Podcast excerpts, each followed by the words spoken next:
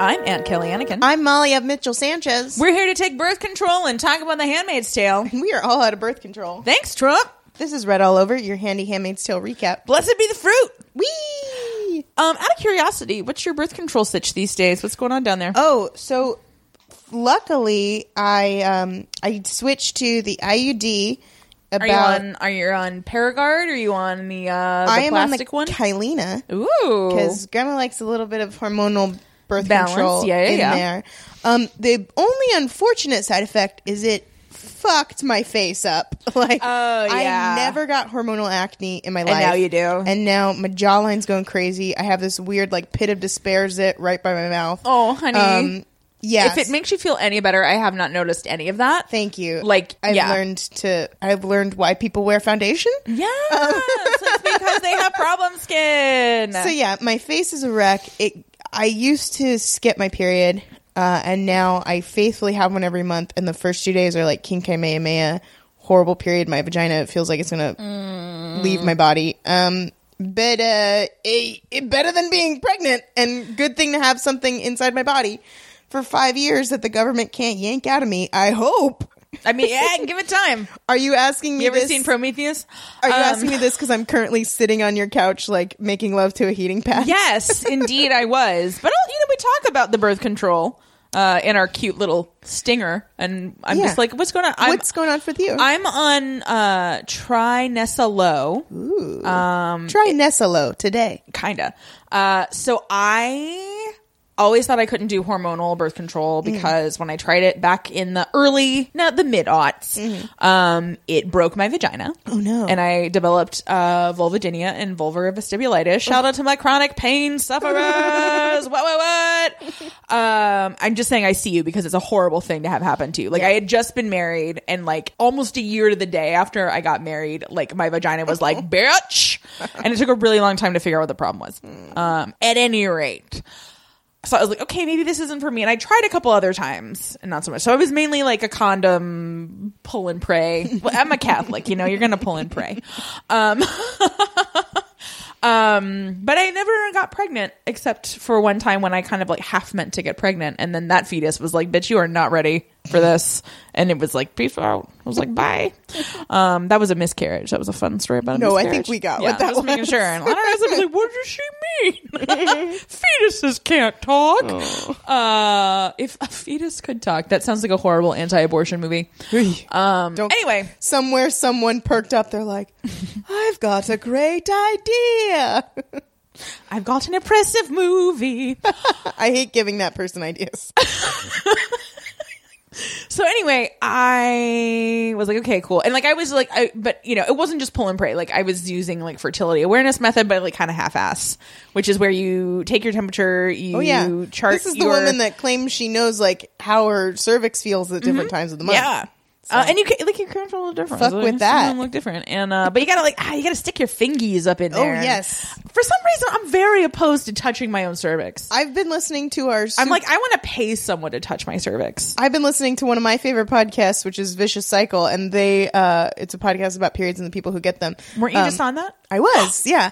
Um, and th- they were talking. They had a whole series where they each tried menstrual cups, and it sounded harrowing. And I know you use it every month without batting an eye. So I do. I However, take my hats off to you. Okay, so I I got on Trinessa Low. Mm-hmm. I always think maybe it's called Try Low Nessa, but I don't think so because I think the low is like the suffix. Mm-hmm. Um, but it's in the same family as your ortho orthotricycline. Oh hey, but it's a very low dose pill. I don't know if it qualifies as a micro pill, but basically, I'm getting a much lower dose of hormones. Took care of my horrible hormonal acne, which I have suffered with since Yay. like late high school. your skin looks great. Thank you very much. And it evened my moods out mm. to a degree that I would have lived a different life if my parents weren't anti birth control mm-hmm. fanatics.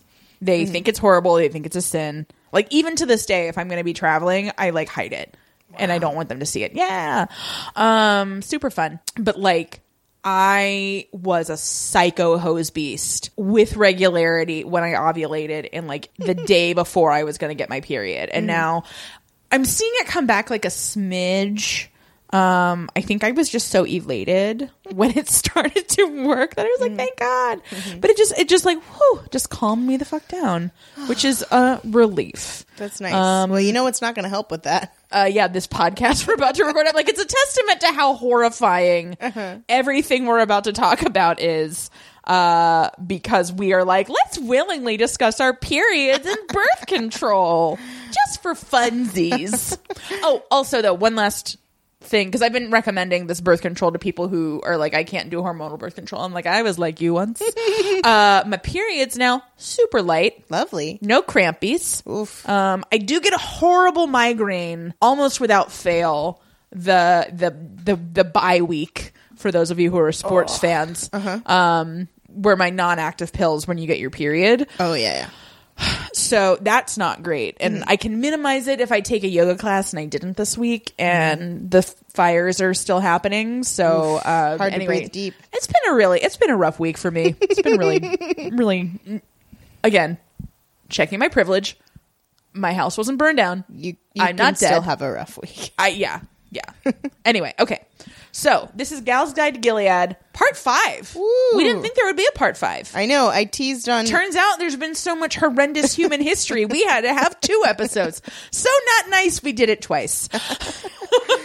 hopefully, you guys enjoyed that. Because if not, we're just giving you some more shit you didn't oh, ask for. Oh, did you hate it when we poured literal poison into your ears for an hour?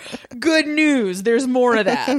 I don't know. The whole the History Channel exists, and this is all they do. Yeah. I mean that and Ancient Aliens. oh, and that wonderful Bigfoot documentary. what if this was the time when listen. you found out that I had a favorite Bigfoot documentary? Honestly, not that off brand. I was gonna say wouldn't surprise me. Secondly, I am just like I know that you're suffering right now, but the way that you're clutching that heating pad to your abdomen, you are adorable. Like it's so cute. Uh, I love it. It's so adorable. I am for the listeners. I cherish you. I am. Thank you. I cherish you too. I'm like fully prostrate on her couch. I'm barely sitting up. There's a heating pad clutched to my belly in earnest. And um yeah, so uh I love you very much. Otherwise, I wouldn't show you Yeah. my vulnerable underbelly like this. Listen, and her un- underbelly is under a heating pad. Yeah. Uh, we're both perioding right now. Oh, we are. Yeah. Aw. I'd say that we were synced up, but that's apparently A, a myth, and B, I'm only synced up with you because I tried to fuck around and pill stack to avoid my migraine. Didn't work, bled for two weeks. Don't do that. Ugh. pill stacking's a young woman's game, I'll tell you what. I like to put them at the bottom of my yogurt and just swirl them together. It's a lovely crunch. Don't uh, don't do that, everyone. Okay. Just take your pills as prescribed. Alrighty. Look, I, I don't want to get sued because somebody got pregnant. it's a tale as old as time. Fair enough. All right, well, let's jump into Gal's Guide to Gilead episode four, the real life edition, where mean- we're discussing real life events that uh, inspired the Handmaid's Tale TV show and or book. So I thought this was episode five. Did I not say five? You said four. I mean, it could be 4B. Numbers are irrelevant. Numbers are a tool of patriarchy. Yeah, they yeah. kind of are. Um, Anyhow, Don't at me. This is an episode. Spoiler alert, this is the third episode we've recorded uh, in this sitting, so a little Oh, listen, real loose. Let's try to be respectful to all the people who died so we could have this podcast. Oh, jeez. Isn't that what we're doing? I guess. Uh, Let's get right into it. Ah, You want to? Let's kick it off in everybody's favorite Middle Eastern country, Saudi Arabia. So, this is from an interview with the New York Times. The Saudi American poet uh, Madia Gama. She basically said she couldn't sleep after watching the opening episodes of The Handmaid's Tale, and she says that for women in Saudi Arabia, many of the events of the show aren't distant history or faraway future; they are their day to day reality. She says most Saudi Arabian women are banned from voting, driving, and interacting with the opposite sex unsupervised. They can't travel or study without the permission of a male guardian, usually their father, husband, or son, and they have little or no financial independence. Uh, she says, It raised thoughts I literally never tell my Caucasian friends because what Offred the handmaid lived as some cautionary tale felt very much like my lived reality. One woman's dystopia is another woman's reality. Ooh, put also- that on a shirt. Yeah, I also want to issue a mild correction because I ascribed the things from here to Iran in the last episode. Oh. I'm not sure that that's accurate. It could be accurate. I'll find out. That's so interesting to me because uh, we were just talking about in the last episode about how it's important that we, as Western people, not just like demonize people that we don't know and cultures we don't know and paint with such broad strokes uh, as to say, like, we are not doing the Handmaid's Tale and they are doing the Handmaid's Tale. So we're not saying that, but we're just saying in this poet's experience. The other the other thing is like what concerns me is if you are a non-Muslim person and you're saying this like you may not know that there are a lot of different countries that Yeah. Mm-hmm. would consider themselves to be Muslim countries and you would assume that every woman in every Muslim majority Right. country is living this way. This also reminds me too. This particular passage reminds me of a part in a book that I started way too late, which is "The Power" by Naomi Alderman. Yes, the best book. Holy so fuck, good, guys! Put that on your wish list for the holidays. if you're like me and thought like, yeah, yeah, yeah, everybody likes this book. I, I, I have plenty of time to get to it. You don't. It's you need to read it now. It's incredible. It's so good. I'm gonna reread it. But they Like- have a chapter that like almost made me scream aloud in triumph in this ramen restaurant I was in yesterday because it's about the women of Saudi Arabia uh, using their powers Yeah. to overthrow the government. And it is gorgeous. Um, also, whilst we were talking, I did look up women's permissions in Iran. So they are allowed to like drive and vote and that kind of thing. Uh, okay. Anyway, yes. So I apologize to any of our Iranian or Persian mm-hmm. redheads for misattributing that. Yeah, we're not perfect. We're just trying really hard. We're not perfect. We're just put that on a shirt. I would love to. So that's like the official position of this podcast is like, hey, if you want to say a thing is like the handmaid's tale, you better be living it, you ding dong. And if so, I mean, unless Can it's in you? context where we're like saying these historical events inspire the handmaid's tale. fair. I have a complicated serial killer board all about Yeah, yeah. who can say what about what and when. Right. Um, but freedom of speech. All right. Should we move on to the next topic? Oh, great.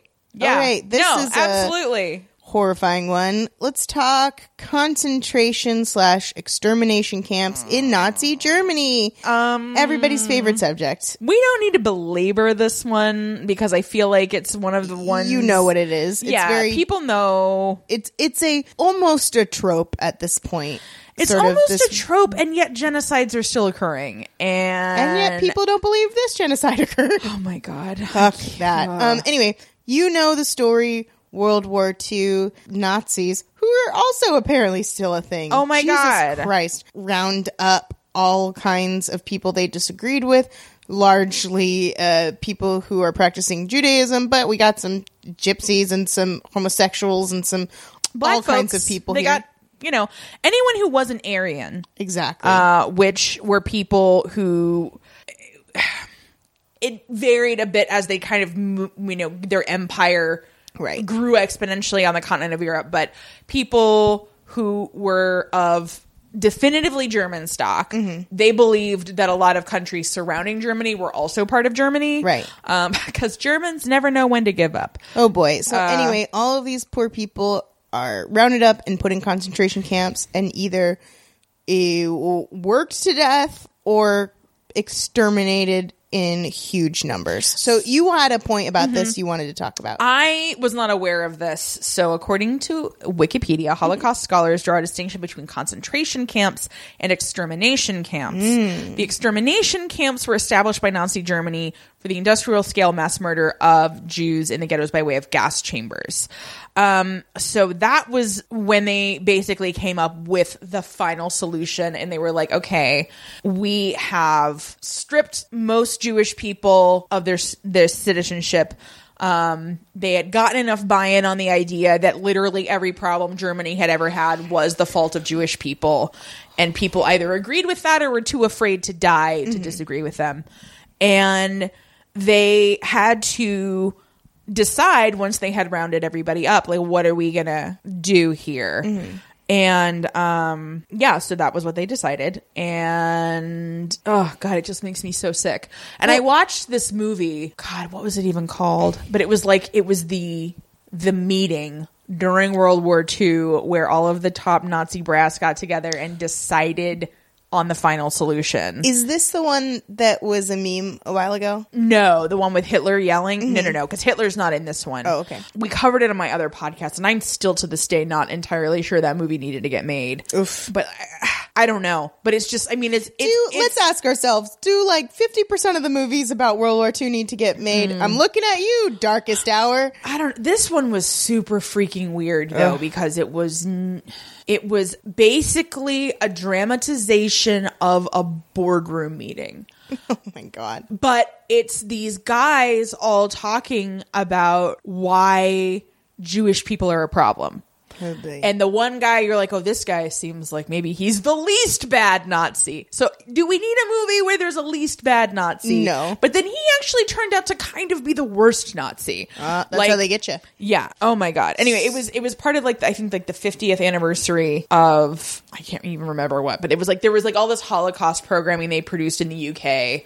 It was mm-hmm. produced in part with HBO. I'll try to find the name of it. They were always going to work them to death, which Yeah. from an economic perspective is not a good plan.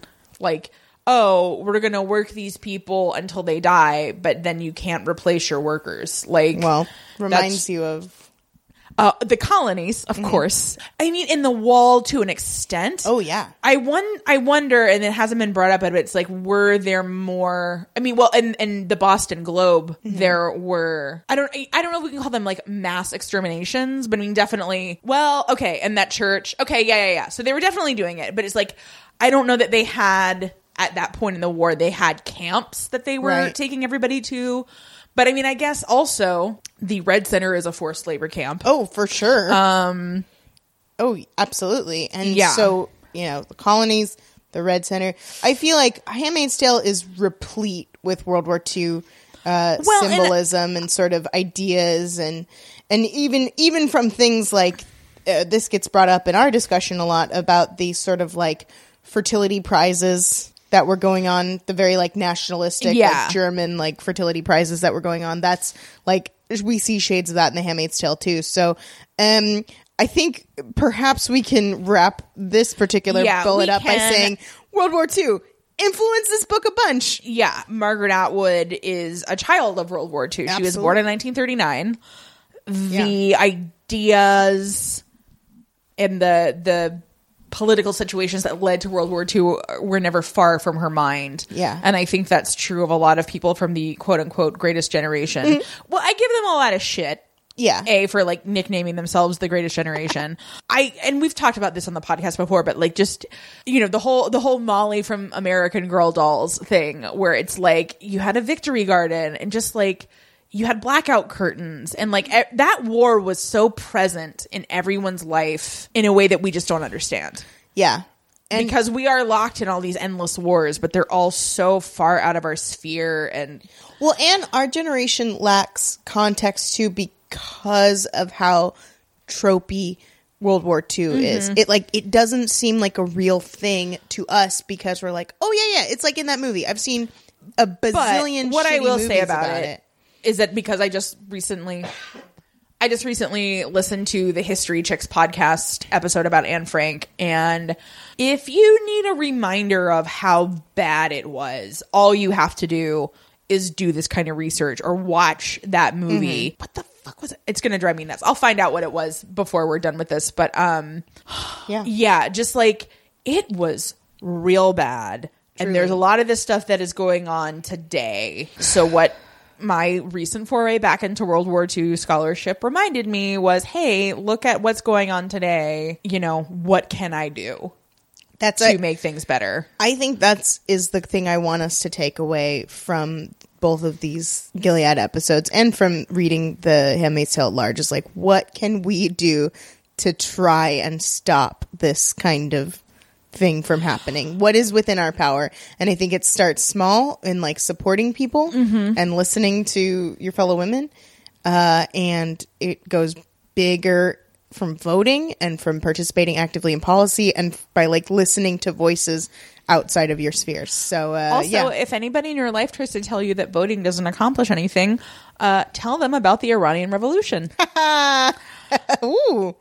Ooh, that was artful. Thank you. Uh, also, that movie I was referring to was called Conspiracy. It came out in 2001. It starred Kenneth Branagh and Stanley Tucci, and of course, it every British actor you've ever heard of. uh, very, very, very upsetting. Very upsetting. I my stomach hurts just thinking about it. You know what else is upsetting? Mm. This next bullet point, which I simply chose, this is the only one that I wrote. I know, and I I was like, uh, can you do this? Because I don't know what you're talking about. So I, this bullet point says that one time in World War II when they cut French ladies' hair off, and that was a super flippant way to refer to this horrifying incident, which is in fact referenced on page sixty-five of the trade paperback version Ooh, of The Handmaid's damn. Tale. Ooh, We got a real ass citation in Oh, here. If you did not think that I would cite something. so this uh, comes in the point of the book when Offred is getting ready for her for ceremony that we see. She's getting out of the bathtub and she says this, or she thinks this. I pull the plug, dry myself, put on my red terry cloth robe. I leave today's dresses here where Cora will pick it up to be washed. Uh, the white headdress isn't necessary for the evening because I won't be going out. Everyone in this house knows what my face looks like. The red veil goes on, though, covering my damp hair and my head, which has not been shaved. Where did I see that film about the women kneeling in the town square, hands holding them, their hair falling in clumps? What have they done? It must have been a long time ago because I can't remember. Here's what they done. So More like Molly Sitches. So this is based off of a famous picture, and like there is film footage of something that happened during the liberation of France in 1944. And according to this article that I read, it said once a city, town, or village had been liberated by allies of the resistance, shearers would get to work. In mid-June, the m- market day followed the capture of the town of the women of Carentan. A dozen women were shorn publicly, and what they did was something called collaboration horizontal, which basically means these were women accused of sleeping with occupied forces. Very similar to the comfort women that we talked about in the f- first uh, real life Gilead episode. So these were women c- who were accused of sleeping with the enemy. And what is interesting to note about this is this article makes note that a large number of the victims of these shavings were prostitutes who had simply plied their trade with German as well as Frenchmen, although in some areas it was accepted that their conduct was professional rather than political. So what that means is sometimes like working sex workers were shaved too. And it reminds me a lot of that uh, notion in the Handmaid's Tale book, especially of like kind of nobody in society minded when sex workers were the targets Yep. of this kind of rounding up and Yep. violence. And so, uh, sort of sex workers being sort of the first people to be hurt is Mm-hmm. like a very uh, resonant theme in The Handmaid's Tale and, in real also life. in life. and in life. My next note says, "Oh, hi! It gets worse." Oh, goody. Uh, I was worried things might be looking up. It says uh, women accused of have, having had an abortion were also assumed to have consorted with Germans and were also shaved. So this is fucked up. And I Oh, won- oh, you're pregnant in France and your soldier husband is off God knows where. Exactly. And you don't have any food? Yeah. Oh dear. I mean, but also a German raped you? Yeah. Oh dear. Or just- a German had sex with you and you like did it to survive? Like it's a very like sort of I think this reminds me of themes in The Handmaid's Tale because it's like when men's idea of like purity coincides with their sense of like patriotism or nationalism. Mm-hmm.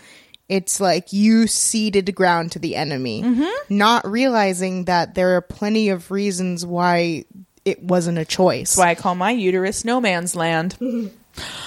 But I think it gets brought up in the Handmaid's Tale in that particular instance to show this is like Offred is very much getting ready to sleep with the enemy, and she very much doesn't have a choice.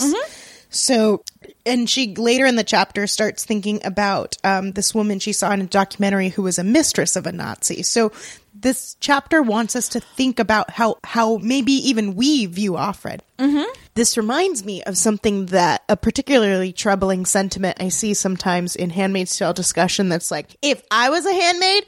I would just escape and I would kill the commander and I would do all this stuff. I don't know why Offred's putting up with this. Cute. Cute, It's cute, like- cute. do you not understand how this kind of stuff works? It's just like you don't there are so much nuances to women and women's sexuality especially in times of mm-hmm. Oppression that there's no way that you could say that. That's a really reductive way to I think of that. I firmly believe literally none of us know Yeah. what we would do mm-hmm. under threat of death or even No. threat of pain oh yeah. until it is a reality. Yeah. Absolutely. And Yeah. yeah. So that's that specific instance on page 65 and I think it's really And- interesting. I think this this has even just a larger resonance in terms of I mean, we know one of the primary disciplinary forces that the Aunts use mm-hmm. is physical mutilation. Mm-hmm. And they aren't just cutting people's hair off. No. From anything that we've seen, hair cutting is not a good thing for the women because Offred's hair is so long mm-hmm. compared to what we know her hair was like in pre Gilead. They will flay your feet, they will take out your eye, they will cut off a hand.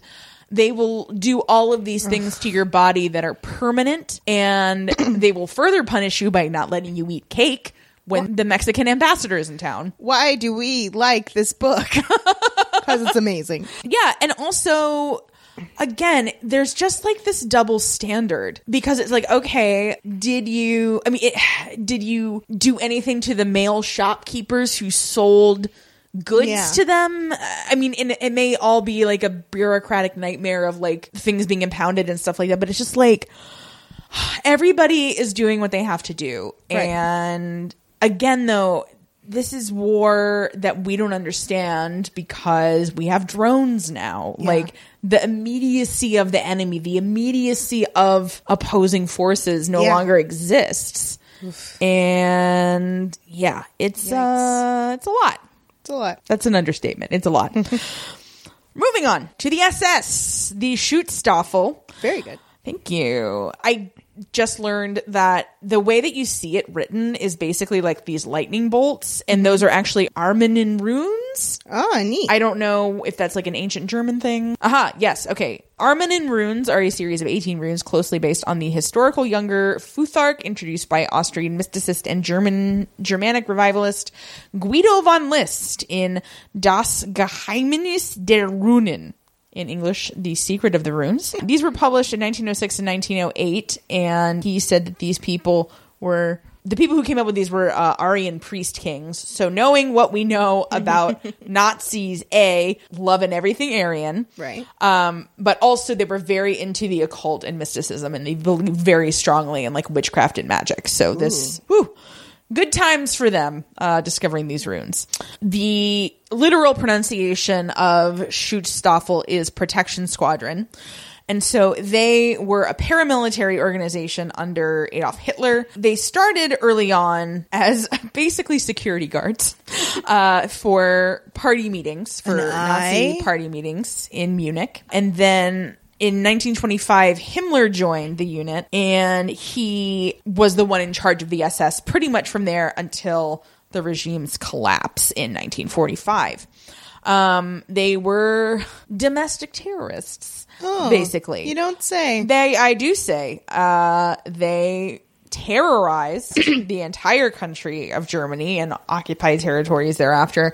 Uh, they were also the most responsible for the Holocaust. Yikes. All of its branches participated in war crimes and crimes against humanity, and they exploited concentration camp inmates as slave labor. They were judged by the International Military Tribunal at Nuremberg, aka the Nuremberg trials you've heard mm-hmm. so much about, and they were classified as criminal organizations. The highest ranking surviving SS department chief was a man named Ernst Kaltenbrunner. He was found guilty of crimes against humanity and hanged in 1946. I didn't delve too deeply into like what happened to the lower ranking people. I mean, a lot of them died um, in the war. But if you want more of a sense of the SS and how they developed and how they came to power, I'm gonna like very tepidly recommend that you read the book In the Garden of Beasts by Erik Larson. I did not like it nearly as much as Devil in the White City. I found that there were not really likable protagonists anywhere because like the American family that I think you're supposed to be rooting for, like the daughter who's like probably about your age, maybe a little older. Um, she thought the Nazis were fucking great when they moved there, and then the dad was very skeptical of them. But like they just talked all the time about how he wanted to write his like historical like study of the old South, and I'm just like, Ugh, Erik Larson, can you not can you not draw a parallel to the fact that he's lionizing Yeah. And anyway, yeah, anyway, I'm just over this whole like, oh, the South. Like, listen, you know, we get it. Gone with the Wind. Listen, we all like Gone with the Wind, and we feel bad about it. yeah, I mean, maybe not all, but I definitely do. I do. Um, I feel very bad, but man, I love that movie. Alyssa Rose, I'll send you this thing Alyssa Rosenberg wrote about. Like, it's okay. I'm not sure that it's accurate, but it made I'll me feel send better. you one that Meg Gillison wrote. That's Oh. a really good Okay, uh, great. section of it. Anyway, if you'd like to join our chapter of Gone with the Wind Apologists 2018, uh, we'll start a secret Facebook group. That's our next podcast called Gone Girls, where all we talk about is Gone with the Wind. That's hilarious. I brought up the SS because they are very similar to the eyes in The Handmaid's Tale. Mm-hmm. Because the eyes exist outside of the Guardians and they exist outside of the angels, the soldiers at the front, and they're like a specialized force that is, you know, reporting to different people. They have secret horrible orders that nobody knows anything about. And that's fundamentally the role that the SS played. And another thing that you would get from uh, in the Garden of Beasts and presumably numerous of the other bajillions of books that have been written about World War II is the fact that all of these different Nazi leaders had kind of their own armies hmm. within the Nazi regime. So they would play them off of each other. And it Oh, was I like see. really weird and Yikes. look, they were look. Not only were the Nazis morally bankrupt, horrible murderers, they Yeah. were fucking weird. they were just weird dudes. Like they would all like be the weird dudes that like hung out in the basement and like didn't even have anything on the TV. You know what I'm saying? Yeah. Gross. Well, Nazis are gross. yeah. I think. I think if history has taught us anything, Nazis are gross. Does this remind you a little bit of like the eyes? Yeah, that was what I said. No, I know, but like, Okay. what do you think this means for the fate of like a Nick? Oh, Sorry, I, should have been more clear. You know, actually, what's really interesting that I've never thought about before, and I can't remember if it's brought up in the Professor Pieixoto talk at the end oh, yeah. in the historical mm-hmm. notes, but is like, what are the consequences to the people in Gilead? We know about the purges that happen while Gilead is still in power, but like, would somebody like Nick, regardless of his potential involvement with the resistance, like, does that get him hanged as a war criminal? Ooh, because we know he was with the sons of Jacob before their rise to power. It's going to be something to think about. Um, But I mean, bet they'll show I. Nick absolutely does not survive these purges. Like, let's not be No, no, fucking no. ridiculous. Interesting. yeah. So it's I'm curious, sort of what you know, what what exists, and when does Gilead actually fall? And Yeah. does anybody even give a shit by that point? Oof. Good. Good thing to keep out an eye out. Yeah. For. All right, Bruce Miller, season season ten. Nope. We'll be looking for it. We'll be looking for it. Nope. We won't. we will not. What's that hashtag again, Molly? Hashtag three seasons and no more for the love of God. Let's move on to the KGB. Cool. Which I don't think I had ever seen this written out before. No, and gang, I am there I'm gonna no I'm gonna way. give it a shot. I All right. watched a lot of the Americans, so let's see let's see what I can do. Be my guest, my call friend. Komitet Gasudarstvennoy Bezopastnosti. Let's call it Bezos. We are shitting on Jeff Bezos a lot for somebody that just offered to prime me an air mask. so, uh, Yeah, but I don't have to because somebody else got you That's one. true. That's true. That's true. Um, all right. So the KGB, uh, not great. Uh, it translates roughly to a committee of state security and was the main security agency for the Soviet Union from 1954 until its breakup in 1991. Which to me is like, hey, comrades, uh, remember during war? yes, Uh, Germans, Uh-huh. they had uh, secret police, yeah? I'm, I'm listening. yes, I, I think also we should have secret police. Great idea. Yes, ah, da, let us drink vodka and play Tetris. Yes. Fucking trifling. So trifling. but if there's anyone we can make fun of, I believe it's the KGB. Oh, absolutely. no, Wait, what's that know, knock on your like- door? but oh, again, like let's not, like let's not. They killed a lot of people, and Yeah, yeah. yet somehow, and I, I guess it's Rocky and Bullwinkle, but I think of them as buffoonish. Yeah. in a way that I don't think of the SS as buffoonish. I, I agree. Like the, the PR around Soviet Union secret organizations was uh, much. Uh, Well, and I mean, again, we grew up during the Cold War. oh, that's adorable. Uh, I grew up during the Cold War. when were you born again? uh, the year the KGB folded, 1991. I'm not saying I had anything to do with it, Oh my God, you are almost a full decade younger than me. but me. I feel like I. Have I always do have with it. this for some reason, despite the fact that I know uh, more or less how old you are. Uh, I'm Mm-hmm. you. like I am the fun dad because I'm like, oh, what are you like? You're like 25. Oh, thank you, thank you. That's less fun when it's your real dad and you're like 14. He's like, what are you 12? Dad, dad, I'm 14. their military service gr- governed by army laws and regulations in the same fashion as the Soviet army. Uh, while most KGB archives remain classified, two online documentary sources are available. Cool. Check Uh, that out.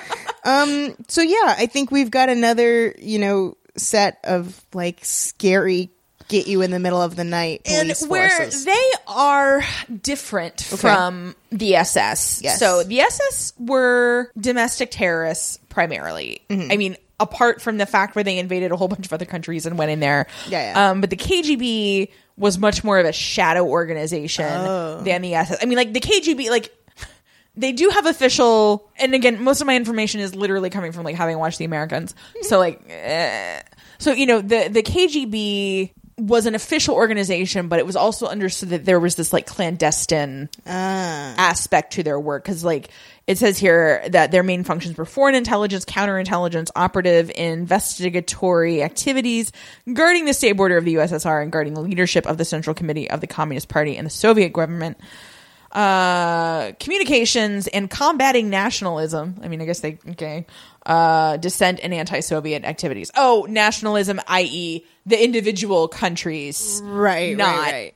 Not the umbrella. Yeah, country. okay. Okay, got it. Um, Not the anyway. union, as it were. fun fact vladimir putin worked at the kgb in leningrad and there there are theories that the kgb never truly dissolved and that they have become an even more clandestine organization and i mean they did hack our elections so you know what kgb i'm sorry i called you buffoonish I like mean, be I gotta, careful. yeah. I gotta tip my fur hat to you. Uh, you got us. You got us real bad. Oh, I'm depressed. Yeah. Listen, um, why don't you uh, wash that taste out of your mouth with a little ethnic cleansing? Kelly Elizabeth Anakin. I want to laugh at that. I know. truly in my heart do. It's But objectively quite horrifying. funny. I know. Objectively, that was very funny. But you know what? I apologize for my hilarious joke. Son of a bitch. So, ethnic cleansing is not particularly different from the behaviors that we talked about in Nazi Germany in terms of extermination of an entire race, or, for example, you know, white Europeans coming to America and killing directly or indirectly all of the native peoples who lived here. Uh, This is a perfect timing for this episode. I know. I'm uh, happy Thanksgiving. or British people going into Australia and decimating the population of Aboriginals who live there. The term ethnic cleansing is this sort of weird PC term that was popularized in the 1990s. Um, God, you're so young. Uh, have you ever heard of Zlata's Diary? Oh my gosh. She was the uh, Anne Frank of the Yugoslav wars. oh, interesting. She got out Oh, good. um, people found out she was like keeping this diary, and the Western world was like, "Oh, we should like not kill Anne Frank this time." Yeah. uh, a bunch of other people died. D- Like the wars were horrible, and I think that region has never really recovered. But anyway, that is what I remember. I remember Slobodan Milosevic and ethnic cleansing. We knew that Slobodan Milosevic was doing ethnic cleansing, and we were supposed to help, except we weren't because everyone in my social circle hated Bill Clinton. oh. Um, the early 90s, what a time. So, what is horrifying to me, and I and numerous other people, uh, they thought it before me, but I read their opinion and I said, yes, you are correct. um, we should not use the term ethnic cleansing oh, interesting. because there is no international treaty that specifies a crime called ethnic cleansing. Um, in the broad sense, if you break it down and say like the forcible deportation of a population, that's sort of like the kindest, gentlest ethnic cleansing. Mm-hmm. Oh, and also actually in 1947, the partition of India and Pakistan. Oh. that would be another example that people might term ethnic cleansing. I can't, I, I don't even have time to get into that, but it's just like that's even more complicated because that was a situation where the government, as the British Raj left, mm-hmm. they drew borders for the three major religions in India. They created the state of Pakistan for the Muslim citizens. However, when they started enforcing those borders, tremendous, horrific violence. And I think I said three religions. I meant two Hindu and uh, Islam. Um, I'm just so Christocentric. I can't imagine there aren't Christians in India. There was horrific violence in both Pakistan and India. Uh, that you know, Muslims were killing Hindus in Pakistan, and uh, Hindus were killing Muslims in India. Oh, no. Very horrible because people were trying to emigrate, you know, to the quote unquote correct place for them. right. Um, Sikhs. There was a third one. the Sikhs, I think. I did a whole other podcast on it. We'll see if I'm correct. That's really interesting. Um, the human rights violations uh, that are integral to a stricter definition of ethnic cleansing are treated as separate crimes under public international law. So basically, it's like we should call it forced deportation. We should call it genocide because there is no legal term where it can be prosecuted oh, I internationally. see. That makes sense. Um, yeah, sorry that I feel like that was not well explained by me. I am not even a uh, I'm not even a community lawyer, let alone an international lawyer. It's this sort of like cosmopolitan rebranding. Uh, and I I don't know, you know, I think it was probably as somebody who spends a lot of time thinking about language and like how can we communicate things more efficiently. Mm-hmm. Yeah, there's something a little more elegant to say ethnic cleansing versus forced deportation. Right. But I think forced deportation is accurate. It's like, hey, or you know, forced deportation, forced relocation, extreme discrimination. Like there's Yeah. all these things None of it's good. none of it's good, but it's like calling it ethnic cleansing. And again, very this may just be me because of the age that I was when the Right. Yugoslav wars were going on. It is so meaningless to me. Like Yeah. even as I knew what it that's just I don't know, it's hard to explain. It's it's like this god. You know those um the bathroom glass that's frosted? Like when you say ethnic cleansing, that's what it looks like to me. Uh, you have like kind of a hazy. Yeah, kind of like deliberately obscured. And I don't know why I feel that way. Since as a child, I had no idea what was being obscured. Right. And this reminds us in The Handmaid's Tale, for me, it's coming out from the book Mm-hmm. when they, you know, send away, air quotes, the children of Ham. Uh huh. Actually, yep, that is 100% correct. When they send away, air quotes, uh, Jewish people. And so uh, other messed up. thing, yeah, and actually, well, because we don't really know what happened Right. to those folks. It's very sarcastic about sending them to Africa. In fact, if do you want me to cite it? Because I could. I bet. I Oh, can. did they send some? Because I know that they gave um, Jewish people the option to go to Israel. Uh, yeah. It's okay. I don't, we don't. We don't have. I'm also curious if in the show we might see some version of this with the people who are finding refuge in Little America in Canada. Oh, interesting. I cannot remember where I saw this. If this was just a redhead discussion, but like the the very real possibility of some, if not all of those refugees being extradited. Yeah. Particularly, we, we know that there are skirmishes along the Canadian border. Oh, yeah. That could result in full blown warfare, particularly after the breakdown of diplomatic conversations with the Waterfords. So, anyway, um, yeah, don't call it ethnic cleansing because it can't be prosecuted as such. Pew, pew, pew. The next one we can go over this relatively quickly because and it's, the last one. oh snap. Blessed day, Molly. Truly. Fukushima's the last thing we're going to talk about. Ah, you spoiled it, Fukushima.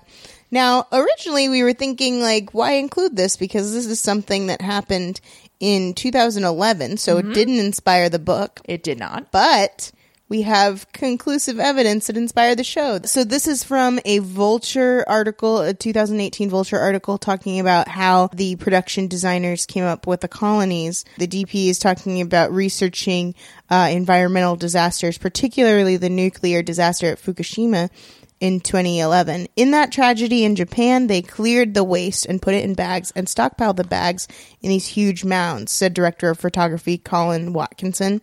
So that is uh, the DP clearly saying that they uh, built the colonies to look like toxic waste sites like Fukushima, and we talked about how the waste in the colonies in the book is likely uh, a nod to Chernobyl.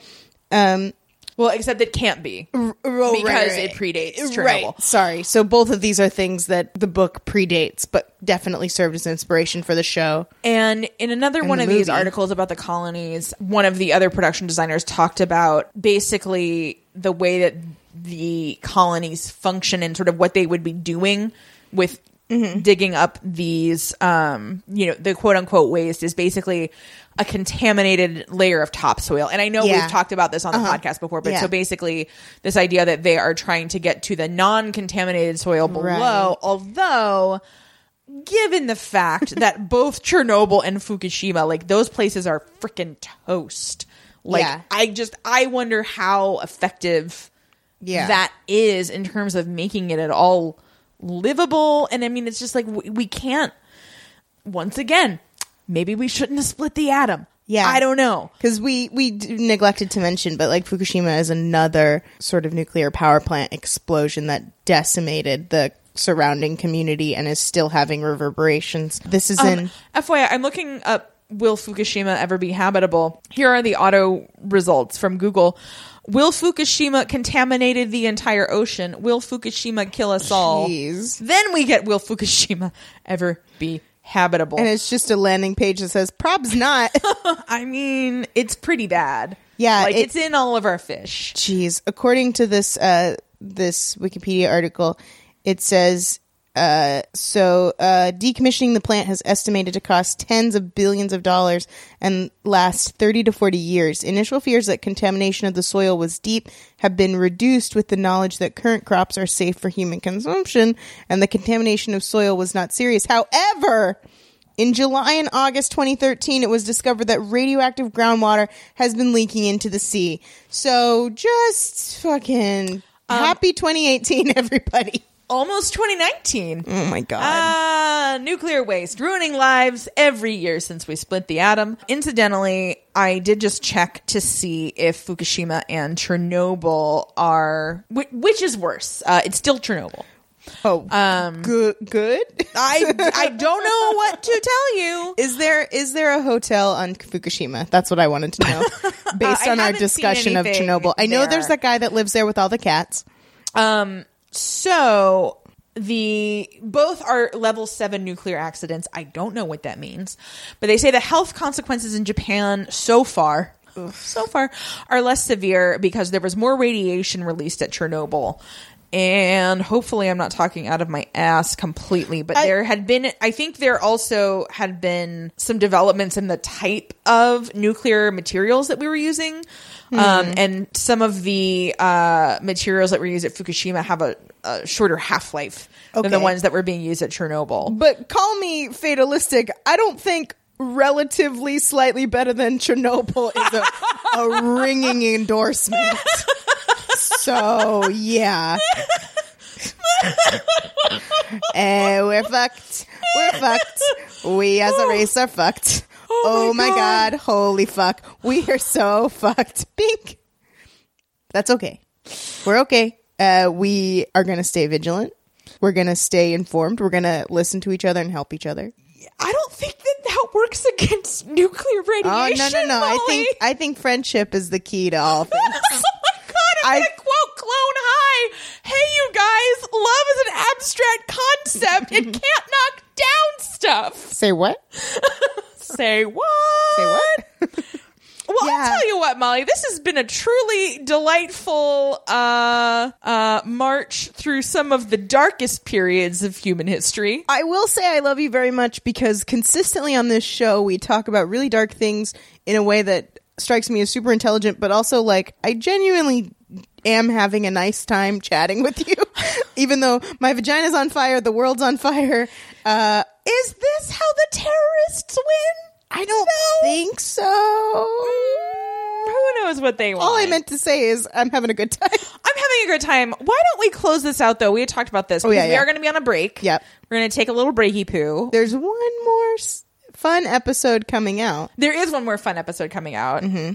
Whenever that happens. Yeah. Um, maybe it's tomorrow. I don't know. Who knows? Who knows? The Shadow knows. He's not allowed in here anymore. He knows what he did. Yeah. Um, But we are going to take a break we're going to take a break. year. So, hey, Molly, Yeah. what are you listening to podcast wise? Um, especially if it's something that our redheads might be interested in to get them over this this holiday break we're taking. Absolutely. Well, I can't recommend any more my friend's podcast, Vicious Cycle. Uh, it's a podcast about periods and the people who get them. I've already shouted them out this episode already, but I think they're delightful. They're sketch comedy girls who do a lot of great research about periods. They do a lot of weird research about periods. They get great guests. They're amazing. They I bet their research about periods is better than my research about these atrocities. it's taught me a lot and it's had good conversations and they're fucking hilarious. So I say Vicious Cycle all the way is my podcast endorsement. Um, I also really liked, have been liking going to sleep to Harry Potter and the Sacred Texts, which is a podcast which dissects Harry Potter as if it was Bible study. It's really great. And um, good one, the Vulture podcast dissecting comedy is a great, great podcast. Cool. So I am always and forever a you must remember this Stan. Karina Longworth, you are a weird, weird person, and I boring season. um you know, I'm into it. Okay. I don't know. So much for her and Aaron Mahnke on lore. It is at this point their voices like I yesterday on my way home, like I got to the end of my episode of Lore by Aaron Mahnke. That's another one I'll recommend. And it was like just a bunch of like the tail ends of him doing like his sponsor break, and I was like, yes. Tell me more about Casper mattresses. Tell me more about Slack, Aaron Yeah. Mahnke. These were really old ones. I do Slack like was it- still advertising on podcasts. Because I heard Karina Longworth on another podcast, which I should have shouted out, and it was the first time I ever heard her real voice. I'm like, Uh-huh. damn. Oh, really? You don't talk like that? Oh man, I'm so bummed because I kept like imagining her and Rian Johnson like having dinner parties, and she'd be like, "Welcome to another dinner party at." Karina and Rian's house. Would you like this meal that I prepared for you from Gobble? I'm sorry, I keep interrupting you. It's totally this. fine. I recently discovered a podcast called She's All Fat, a Oh. body positive podcast. It's hosted by Sophie Carter Kahn and April K. Quioh. I'm so sorry, ladies. I'm mispronouncing your names. Yeah, it's just two fat ladies. They remind me a lot of us, actually. um, I was going to recommend this to you in real life, but then I forgot, and so now I'm doing it on the podcast. Nice. It's really great. They just had an episode about like fat stand-up comedians. Um, and if you do follow me on Instagram, you know I'm going through a lot of intense life changes. Um, since I got into recovery for my eating disorder two years and some change ago. It's been a while. But it's been really great to listen to them because a lot of the other ones that are out there, I would recommend this one called Food Psych. That one is much more about like the psychology behind eating disorders and like how to recover. But that one is hosted by like what they call like a thin ally.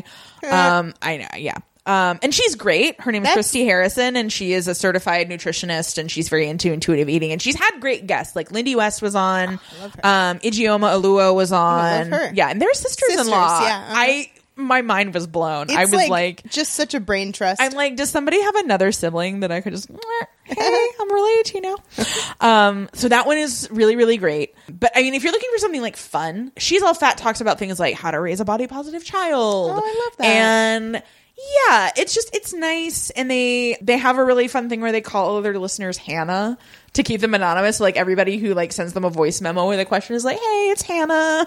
That's so um, cute. Yeah, I mean, it's just it's a really great space, especially if you're mm-hmm. like rejecting diet culture mm-hmm. and accepting your body and you know coming to new awareness and all these things. It's just nice to have some buddies along for the ride. I love that. And last one, I referenced this earlier. I listened to their Anne Frank episode, but the History Chicks. They talk about women throughout all of history.